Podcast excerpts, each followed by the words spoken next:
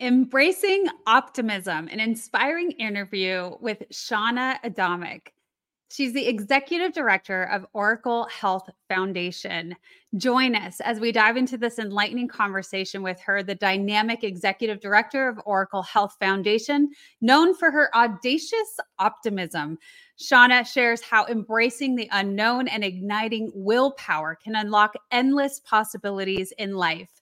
As a former NFL cheerleader for the Kansas City Chiefs and a proud survivor of a rare brain tumor, Shauna's story is one of resilience and courage. Despite being hearing impaired due to life saving surgery, this hasn't stopped her from using her voice to break barriers in healthcare and inspire others to live boldly and optimistically. Tune in to hear more about her leadership style, approach to change, and how she empowers people to create their future with hope and confidence. Don't miss out on this inspirational journey of audacity, optimism, and survival. Welcome to the Wellness Driven Life Show, where you're about to go on a wellness driven ride.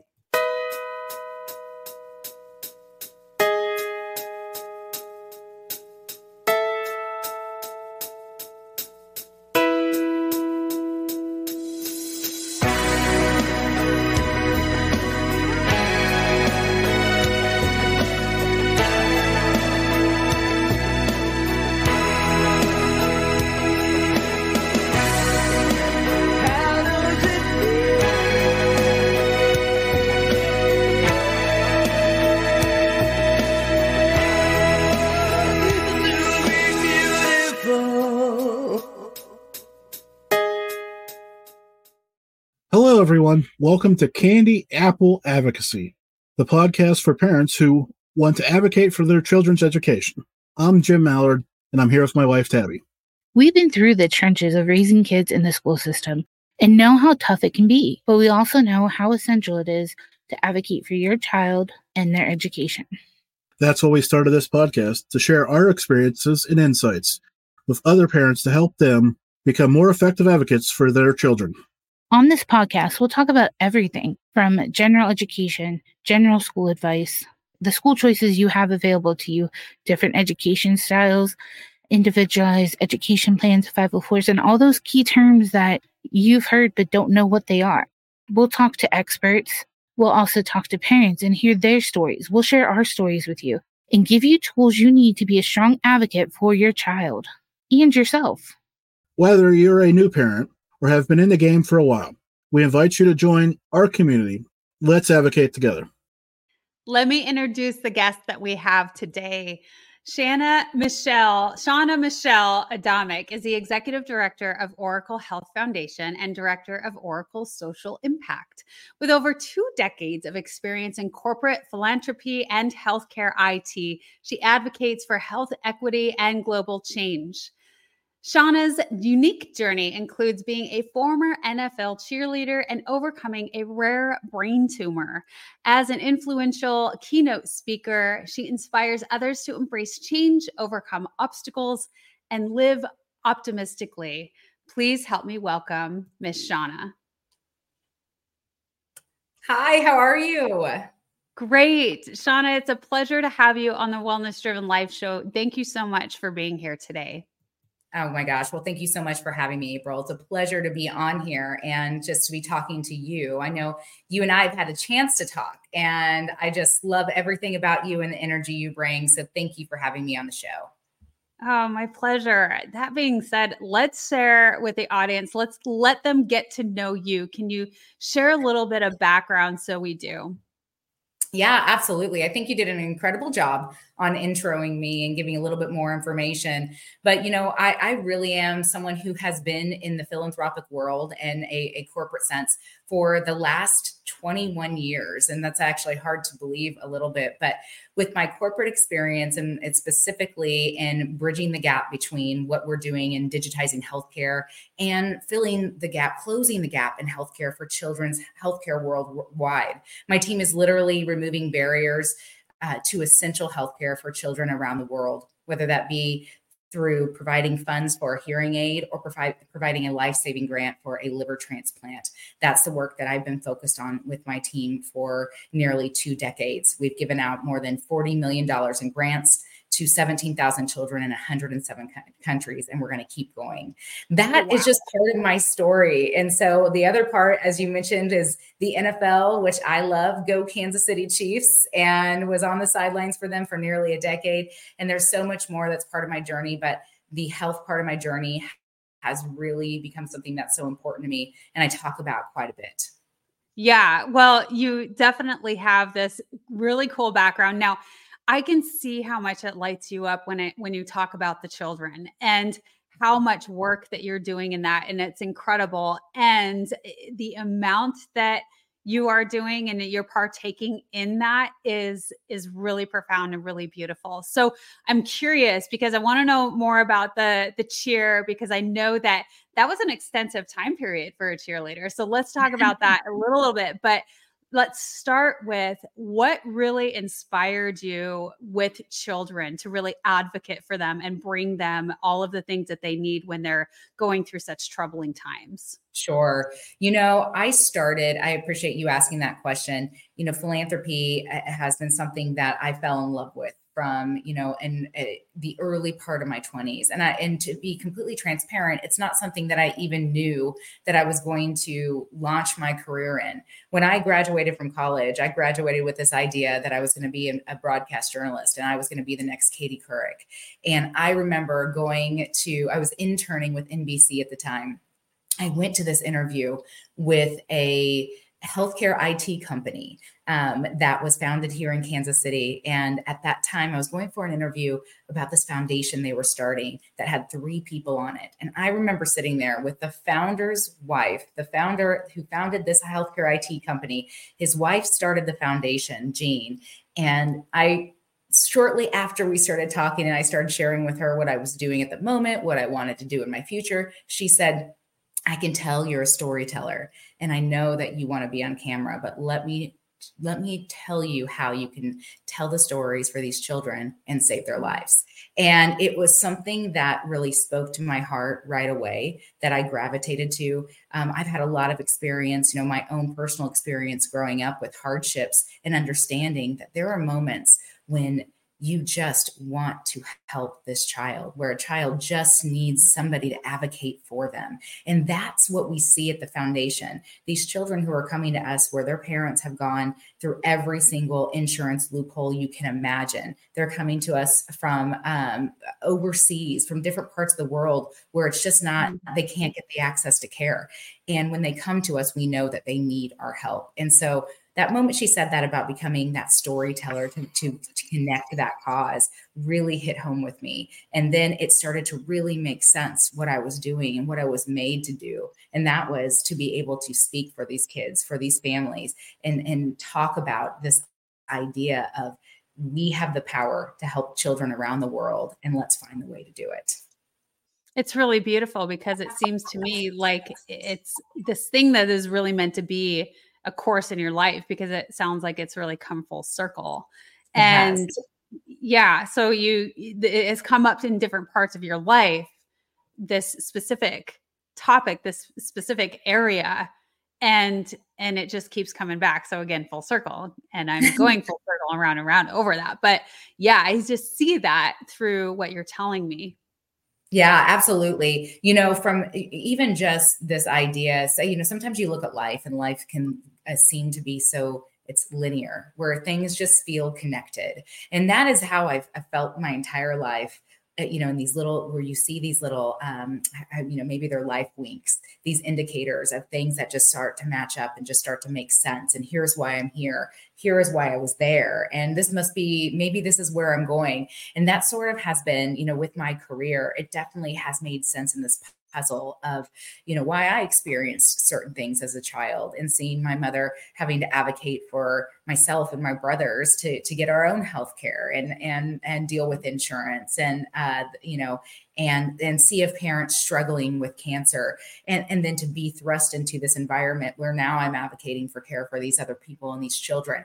Um, and then it's also you know it, I never never thought in a million years as I started to lead this foundation, to lead the development of the foundation, the fundraising, telling the story, connected to this corporation that was literally the leaders in digitizing healthcare for hospitals around the world that healthcare was going to become part of my story. And five years ago, it became a big part of my story. And so when you talk about coming full circle, it really has. And it's really, you know, I learned early on how to use my voice, how to use my voice for others. And I learned in a big way in this the last five years of my life how to use my voice for me.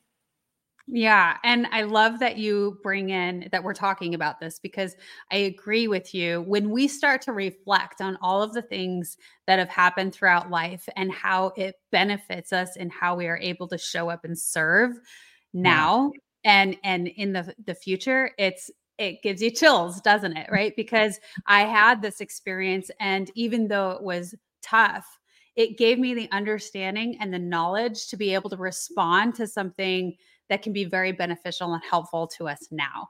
And so I'm curious, you had a, a cheerleading career as well. So we can jump into that a little bit because that what do you think that the play in that shauna is and, and when we consider all of the hats that we've worn throughout life how has that really brought you to to to have the experience that you need to show up the way you do today oh my gosh i mean i once a cheerleader, always a cheerleader. And I think that is a little bit of my of my, of my nature. But you know, cheerleading is was something that was so important to me and, and, still is, but it was it was more than that. For for people who don't know, actually NFL cheerleading is dancing. So I'm a, I was a professional dancer dancer and I danced my entire life. Dancing at an early age was an outlet for me and it was something that I saw you know, I was in I had an experience at a younger age where my my mother was a single mom. We had lost my father to cancer. She couldn't afford to do certain mm-hmm. things for us.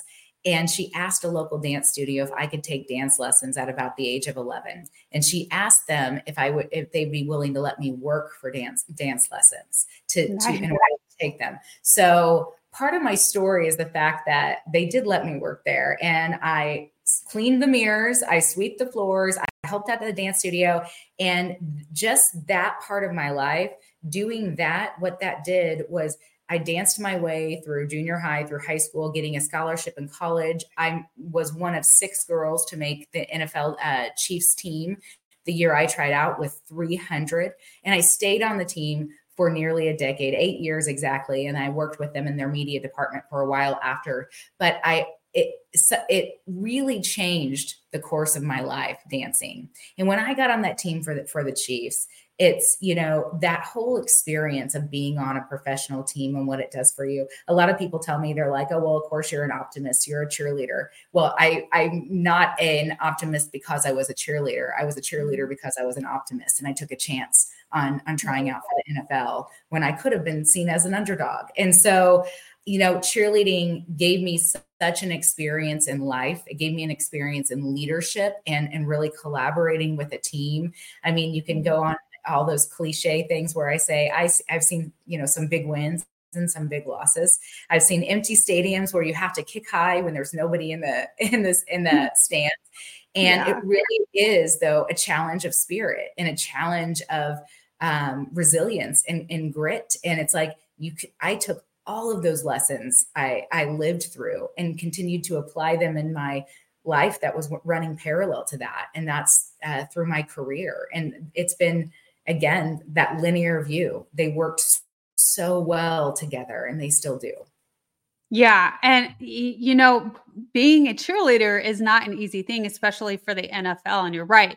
It's taking that chance and really pushing yourself and getting out of your comfort zone to even apply yourself in that manner.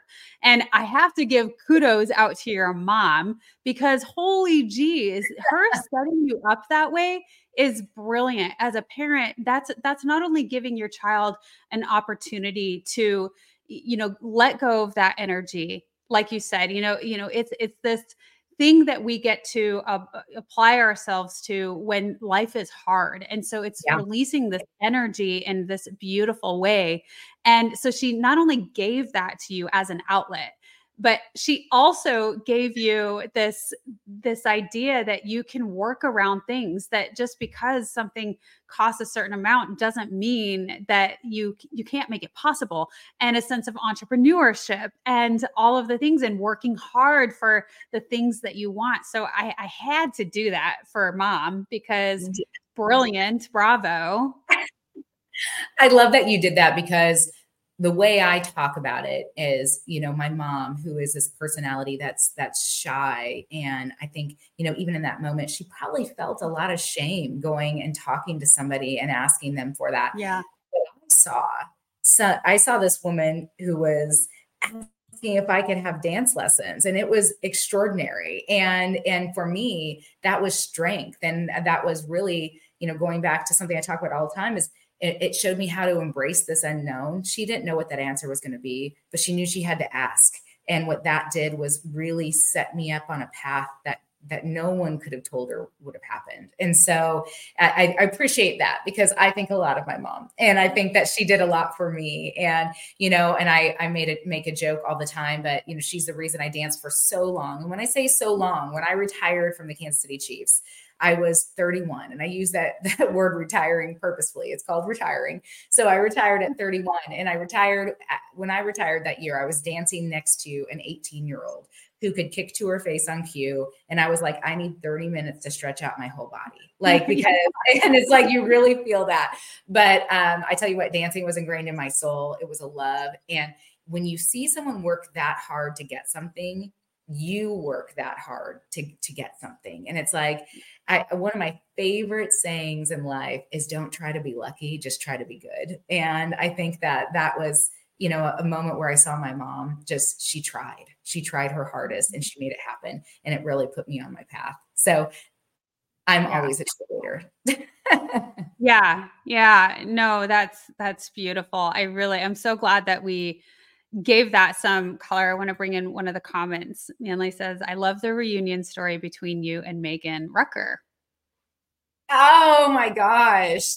That is that's an incredible story. Yeah. And I think that that story to me is so important because there is this little there program we have as a chief cheerleader that is um, our junior Chiefs cheerleading program, and there was this little girl in the program when I was cheering, and we actually ended up taking a picture together. I was her big sister in the program when she was a little girl.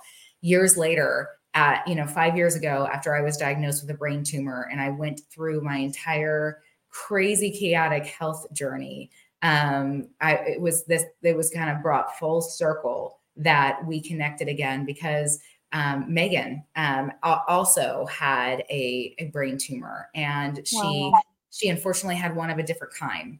And that one was one that was that um, she didn't live much longer than that the moment that we got to to uh, see each other again and have a moment where we got to you know you know meet one another in a different space. And again coming back to that moment of there's there's a reason for everything. And we met at a time and mm-hmm. place when we were both cheering on the field. She as a little girl me as part of the cheerleading team and met again in a space of where we looked each other in the eye and it was a i i, I see you and i know this journey. And and she is so tough. She was so tough.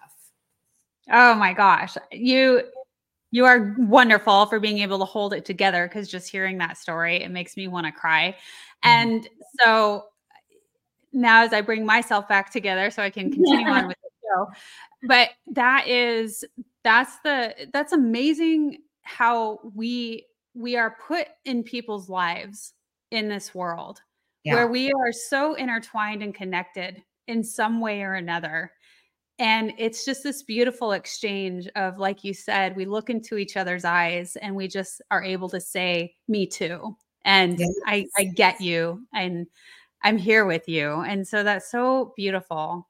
Yeah. And I think it's like those moments are really, those are, those are such incredible life moments. I know you know this, that I really operate in a manner, manner of, you know, optimism isn't just something that I believe is sort of fluffy. It's not, it's not just this wishful thinking or hope, hope. It's a, it's more than that. It's really a daily practice for me. It's a life strategy that there is more, that I have more to give, that there is going to be opportunity in every challenge. And I think when you're able to meet people there too, where you're able to say, listen, I see this, I see this challenge and I see you and you're able to offer that dose of encouragement to them. I think that's the space where I love to thrive and I love to meet people in. And, um, you know, that's, I, I, think those moments actually sometimes can be rare. And I, I want us all to be able to be there. And I, that's what I want to give to others is, is that inspiring, that, that inspiring motivation, that courage, that push to do more and to, to believe more in themselves. Yes, absolutely. And, that's what each other that's what we're able to do for each other and i feel again going back to the cheerleading experience and that was such a huge part of your life that i'm going to probably be referring back to that a few times because you do learn so much about the teammanship the the Absolutely. place that you have to be in order to to perform at, at that capacity when the stands are not there when the weather is intense you have to keep pushing through and it is a together thing and a teammanship thing and you apply that in and throughout the rest of your life because you have that understanding that that's what it takes that that's what it is and so coming into when you first learned that you had a brain tumor. I know your journey. I spoke with you a little bit that it took actually a very long time, a long winded journey to come to that final consensus of this is this is what it is. Now, let's talk a little yeah. bit about that journey. What was going on in your life during that time and and how did you go about this? Yeah, absolutely. Well, when I, going back to cheerleading again, retired from being a cheerleader in 2011, I also started to notice that I was losing my hearing just a little bit on my right side, but not enough that it was too alarming, but enough where I was like, I should probably go visit a doctor. So I did. And um, initially, the doctor actually said you're probably losing it because you cheered in the loudest stadium in the NFL. And that sounded right and, until it didn't because it got worse. And so I went mm. back again and again and again to see a doctor with, with symptoms that were increasing. Between the years of 2011 to 2017, I saw my primary care physician, or I went to the ER, or I saw some sort of specialist 109 times. To put that in perspective, the wow. average person sees a doctor four times a year. I kept going back to the doctor saying something is wrong with me, and and I somebody looked at everyone would look at me and think you look healthy. There is nothing that actually seems to be wrong. I was going back with dizziness, so it started with the hearing loss. Then I started to um, experience a little bit of dizziness, almost kind of uh, like the allergy symptoms, some sinus pressure um, headaches, reoccurring ear infections. Um, and then my eyes mm. started to get this wave to them. Um, I actually started to feel uh, this tilting. I always described it as like the v- old V8 commercials, where you just kind of felt like a little bit off, off balance. Um, then I started to experience extreme vertigo to where it would last for 20 seconds. I couldn't, I didn't even know what ground zero was. I would, it felt like I was being whipped around. Um, mm-hmm. And the point, the breaking point was when, and I speak a lot on stage, I've hosted a lot of events, it's when I, I started to lose my words. There was one specific time at an event I host uh, for the company that I'm still part of today, a masquerade ball. And I was on stage in front of a thousand people and I lost a word for just a split second, but it felt felt like eternity to me. And the word that oh. I lost, lost was actually community, and I couldn't get it out of my mouth. And I got off stage and um, it was just a few days later, I would see a celebrity interview with Maria Menounos talking about her symptoms that led her to find a brain tumor. Now, Maria and I have mm-hmm. actually become friends and connected since that time. And uh, she helped me a lot during the process. But that interview and that experience on stage made me reach out one more time and say, I just need to see another specialist. I need to have another MRI because the first one missed brain tumor, and that's a whole other story. Yeah. And uh, so that is ha- actually, you know, the years that led up to getting into the specialist. And when I got there and I told them that I thought I had a brain tumor, um, you know, I still looked healthy. I passed the balance test. I passed everything. They sent me for an MRI. And 20 minutes after I had that MRI, I got a call from the doctor and he said, There is something there. It's big, it's life threatening, and you have to get back in the office. It wow. was a crazy moment in time, but it also, I think, when when I you have to be able to look at everything and think, what am I going to get from this moment that I can do with the rest of my life? That for me was a lesson in advocacy. It was a lesson in knowing my own body, knowing that when the symptoms were being blamed on being a woman, on having a period, on breastfeeding my children, um, that I had to actually force them to believe me that it was more than that. That yeah. and we just have to do. And so um, that's part of the platform when I speak on that on advocacy. I talk about that self advocacy that's so important. It's important for you, and it's also helpful for, for doctors because doctors are underneath and underneath an immense demand right now. So I think that it's something that uh, is definitely I hope everyone takes on and they they become their yeah. own advocate. I think that's one of the strongest messages is your own advocacy. If you really feel that something's not quite right here and holy cow, that is an extensive amount of time. What is that? 6 7 years that yeah. you endured going to doctors, a hundred and something doctors and always being told, "Oh, no, you're great, you're healthy, everything's fine," and not really doing a more internal look. That's that's incredible. I don't know how you maintain faith in the healthcare system after that, if you do. And I know you do. so amazing. but yes, going back to, yeah, advocating, advocating for yourself. And when we talk about losing our words, I don't know what my excuse is, Shauna, but whatever. Maybe I need to go advocate for myself and get a closer look inside there.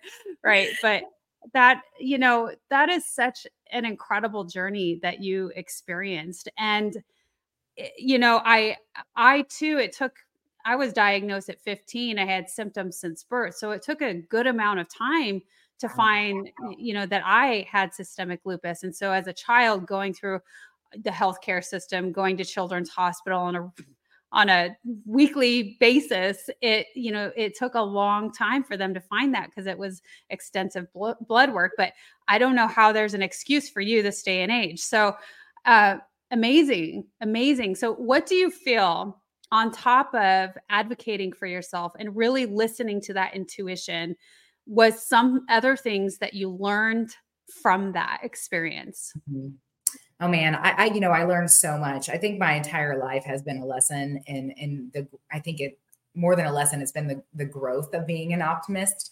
But I think that experience, what that taught me is what I'm I'm capable of, what people are capable of, uh, facing emotionally and physically. That experience tested me in every single way. There was a moment where I found out that the care plan I received after getting the diagnosis of a golf ball sized brain tumor compressing my brainstem, and they gave me one year to live without the right surgery. The care the care plan I received didn't offer any hope. It offered several mm. surgeries, radiation to to my head, and so many other things. And I, I that to me you know was something that it's like how can they not have a better answer for this yet and i knew i knew my right as a patient to go out, out and get my, a second opinion and I did. I actually didn't even know how to do that. I reached out to Mayo Clinic. I worked my network within my company um, and I immediately put it on social media. And uh, it was actually through a connection on social media that I got a second opinion in Chicago at Loyola. Flew up there within 24 hours, sat in front of those doctors, and they told me this is going to be a big surgery with a big outcome and you're going to get your life back. And mm-hmm. I knew that there were going to be things that I was going to under that I was going to have undergo. I got everything in line. I, I worked out as hard as I could because they told me the, the more in shape you are, the better the better your chances of recovering quickly are going to be. They only gave me a mm-hmm. four percent chance of getting back my smile and my facial function on my on my right side, and oh, I just wow. knew I had to go in this with strength and really the endurance to endure everything that was what was going to come my way. What I didn't expect was I checked all the boxes of getting ready, everything that I could do everything I could t- control, but yet it was still so out of my control. I will never forget the week before I left for this 13 hour surgery. Um, and it was a moment that I woke up and I just, I wrote down all of my worst fears, everything that was out of my control that I hadn't yet dealt with. It was not coming home to my kids, not them having oh, to live, yeah. them having to live life without their mom, uh, me being a different mom, all of these things that were terrifying. Yeah. Oh yeah. And then I think it, uh, in that moment, almost, you know, it's, I, you can't call it anything but spiritual, like falling to my knees and just being a, like almost crying and like saying, whatever I get back after this point will be a gift. And I remember the moment I woke up and really woke up, you know, after all the medicine and a couple days later after the surgery, couldn't move one side of my face, but I started to open my eye and I kind of was mumbling some words. And I remember feeling genuinely happy. And I was thinking, I was like, oh my God, I'm me. Like I, I know who I am. I know my kids. Like I'm awake and I'm on the other side of surgery. And I think what that taught me is it's it's also a it's also was a it was a lesson in life of of knowing of when that gratitude of just being alive. And that actually changes your perspective on quite a bit when you're able to ground yourself in a moment of oh my god i'm awake. Our lives were never the same after we learned our 21 year old daughter kristen was murdered by her ex boyfriend it's a parent's worst nightmare. How much did we really know about domestic violence back then Clearly not enough. Now we know plenty. We know domestic violence, or DV, can happen to anyone. One in three women suffer physical violence at the hands of intimate partners during their lifetimes. One in three. I'm Bill Mitchell, host of the When Dating Hurts podcast, and my interviews with DV counselors, law enforcement, and especially actual DV survivors give the pandemic of domestic violence the attention it deserves. The When Dating Hurts podcast. It's a series of lives being saved. Wow. Oh my goodness. Shanna, I'm trying to hold it together. I must be very emotional today because uh, I, I've done hundreds of interviews and your story is so resonating with me and it's just plucking at the heartstrings as a mom and yeah. having that those those dark dark feelings of not being able to be there for our children is is is deep and oh. that i mean it is like I, I recall that I think that's also one of the biggest blessings. And I think that's the same for you. Like when we consider those things, it just makes us stronger and it really helps push us through a different outcome other than the than the ugly outcome, right? And Absolutely. when we have this uh, desire to, I'm not going to be that for my kids. I refuse. Right. I'll be I'll be damned if, you know, sort of way of thinking and I'm not going to allow this to define me. And so so those things are are really really powerful and really profound when it comes to motherhood. The other thing that I heard that really resonated with me is when you talked about how you could come out of the surgery and not have your smile. And mm-hmm. as you're a beautiful woman, and i have experienced times in my life where my my facial features were at risk due to my disease either you know scarring on my face or scarring on my lips. And i recall there was one time when i had this terrible growth on on my lip and i had to have it removed. And i was so terrified because they were like well it, it could disfigure you like you know for a long time. And um I remember it having such a profound effect on me because the the thought in my head was my boyfriend is never going to want to kiss me. and, and I, that's all I wanted. My I just wanted my lover to be able to love me in the way that we were familiar with doing, in the way that we enjoyed. And you know, it's it's those things as just I was I was going to say a woman, but as a human being, those things that really hit hard that are yeah, the absolutely. challenges and the the deepness of when we go through these physical ailments in life. Yeah, you know, I think that thank you for sharing that. And I think, you know, you're right on when it's eh, you know that that aesthetic side of that was was something that i had to continue to come back to and continue to to remind myself every day that the, the strength i had i there is this vivid moment in time after that surgery where i remember looking at myself every single day in the mirror and having this moment where i didn't recognize the person who was staring back at me and i remember thinking i was like okay they said there was a 4% chance, but there's a chance. And I wrote on a piece of paper, I said, I will smile with and show all my teeth. I will swallow with both sides. I will open my eye completely. Um, and I will be a better version of me. I wrote that on a piece of paper and I taped it to my mirror. And every single time that I had to, you know, I went, walked into the bathroom, washed my face or anything, I had to read that, even if it wasn't out loud, I saw it and I had to continue to say, I will. And there is a power in telling yourself that you will, that you have the ability to do something. And that moment, it's like, talk about coming full circle. I literally had to be my own cheer team. And it was, staring myself in the face and telling myself that I will, and also learning to love who I was after that moment. Shanna, that is so, so powerful. Thank you for sharing that because I think that it's the things that we do along that journey in those moments of, eh, you know, that not everybody knows about and yeah. yet had such a, a, profound impact. So you writing down those words and, and speaking the truth in advance, right? And, yep. and making that come to fruition because you were you were intentional and you concentrated on the things that you desired the most.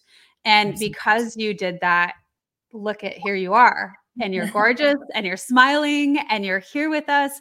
And I don't think I ever mentioned too that uh, my mom had a brain tumor in her 30s and had to have the surgery to have it removed. And she's here today, which is wonderful and beautiful. But, you know, it's amazing these stories where we are given this expectancy to to not survive things. And yet there's so many stories of success and the miraculous happening. And i would say absolutely that you're one of those because of the things and the choices and the optimism that you had.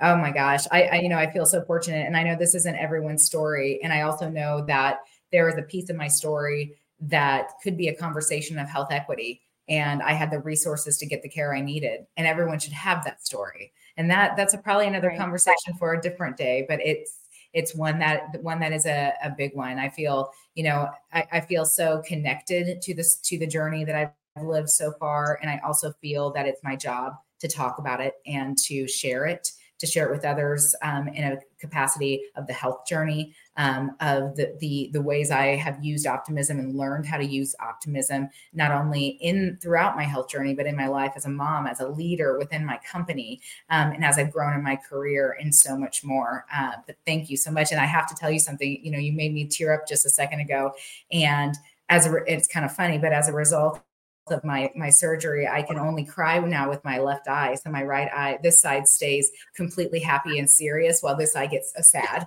And so i turn so I, to, I always try to like turn one way or the other when it happens because i kind of turn into this like joker face. Oh my gosh that's awesome. You, you only get to see, you only get to I mean, see this side of my face right at this moment. That's awesome. Very cool. love about those moments.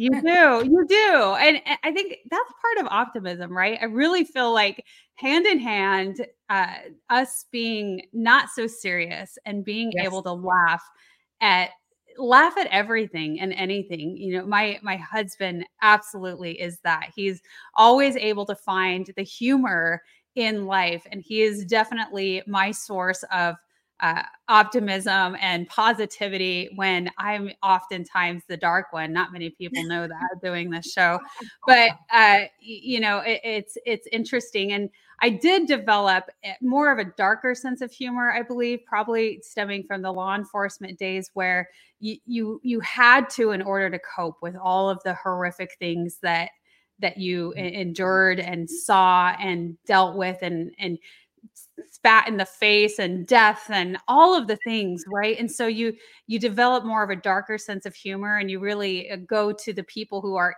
in that field because or or first responders because people don't relate with that. They don't they don't know how to understand it. So anyway my point is uh, kind of went off track there but yes being being that that being able to laugh at yourself is is huge it is. It is. And, you know, I feel like I live my life like that, like where you have to use humor to, you know, break the ice of life basically because that that really is is what it is i remember waking up from my surgery and part of my surgery had to do with removing cells um, that were across my stomach to actually use in the reshaping of my head which is titanium by the way on the side and I woke up and I didn't realize this I was going to be such an extensive surgery on my stomach as well as my head. And my husband looked at me and he goes, Well, you kind of got a tummy tuck. And I was like, okay, I mean, I guess that's a plus side to go through a 13 hour brain surgery.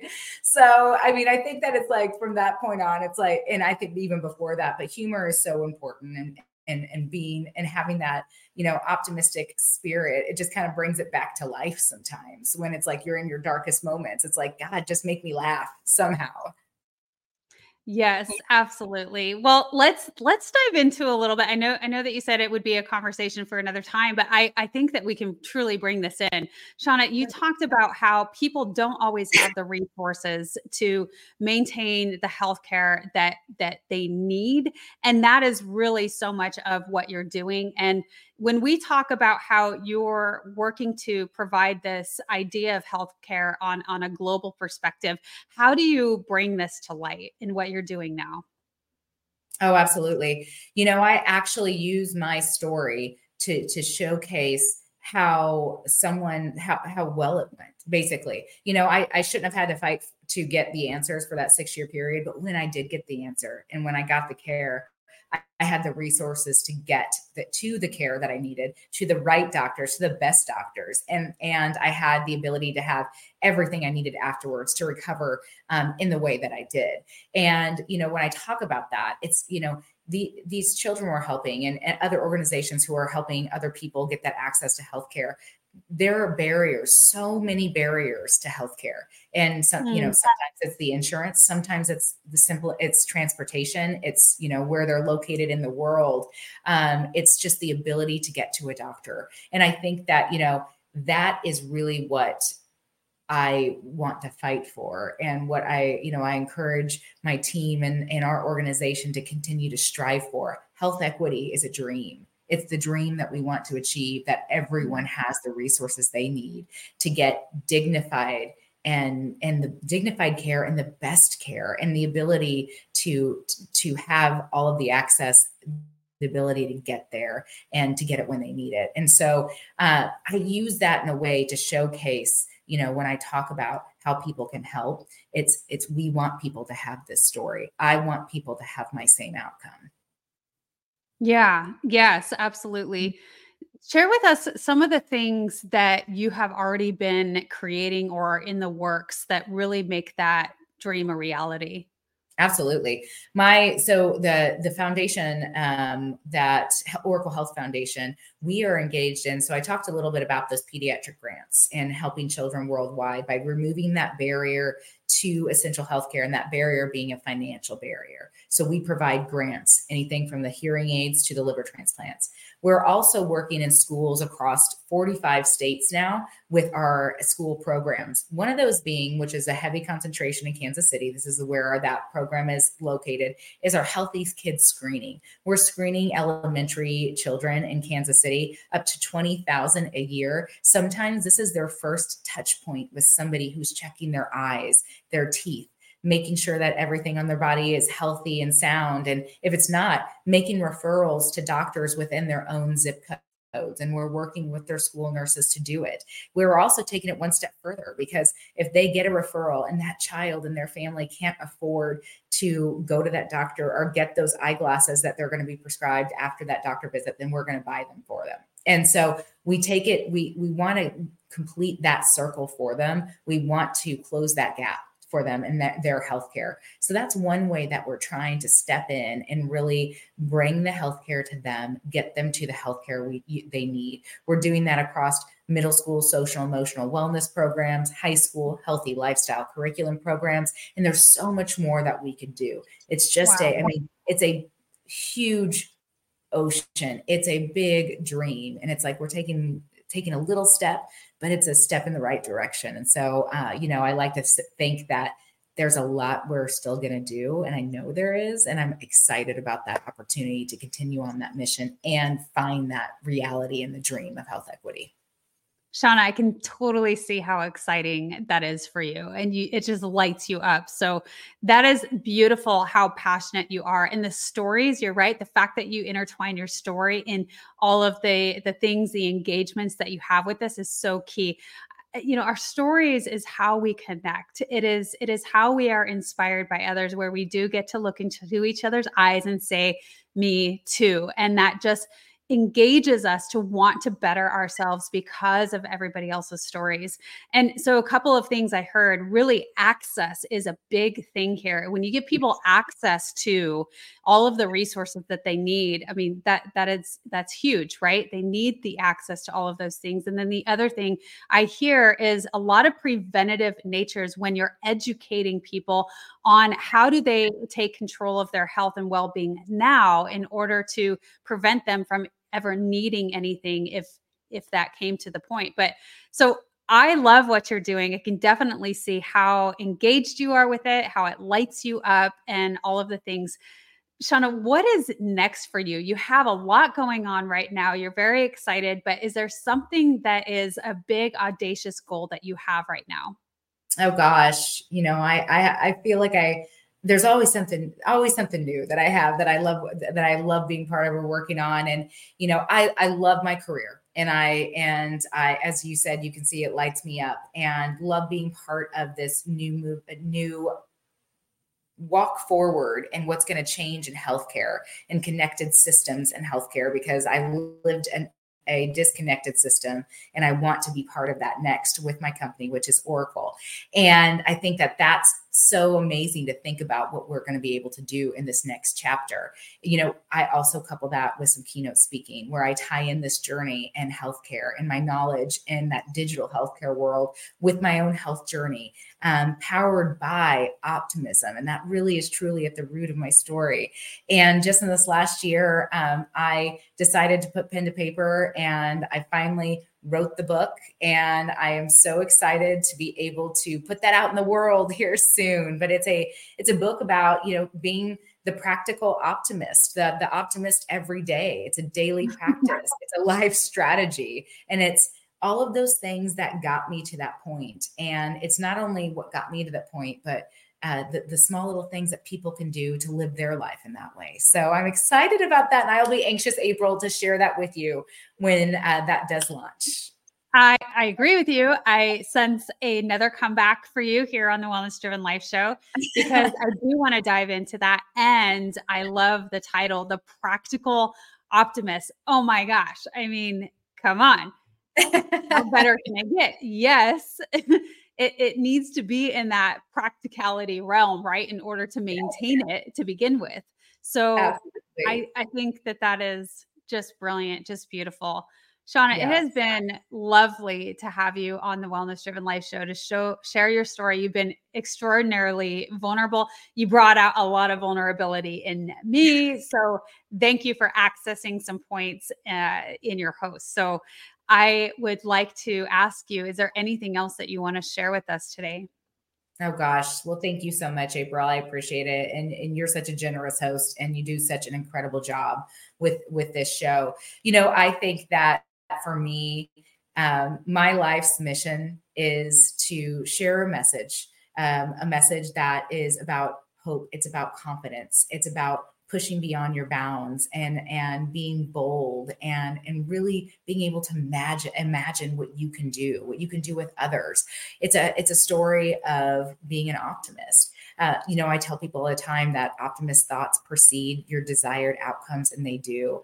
One of the things that that I love to share is that I want people to be able to turn worry into wonder instead of seeing challenge challenges be courageous and curious. I don't want people to be risk adverse, but instead be audacious.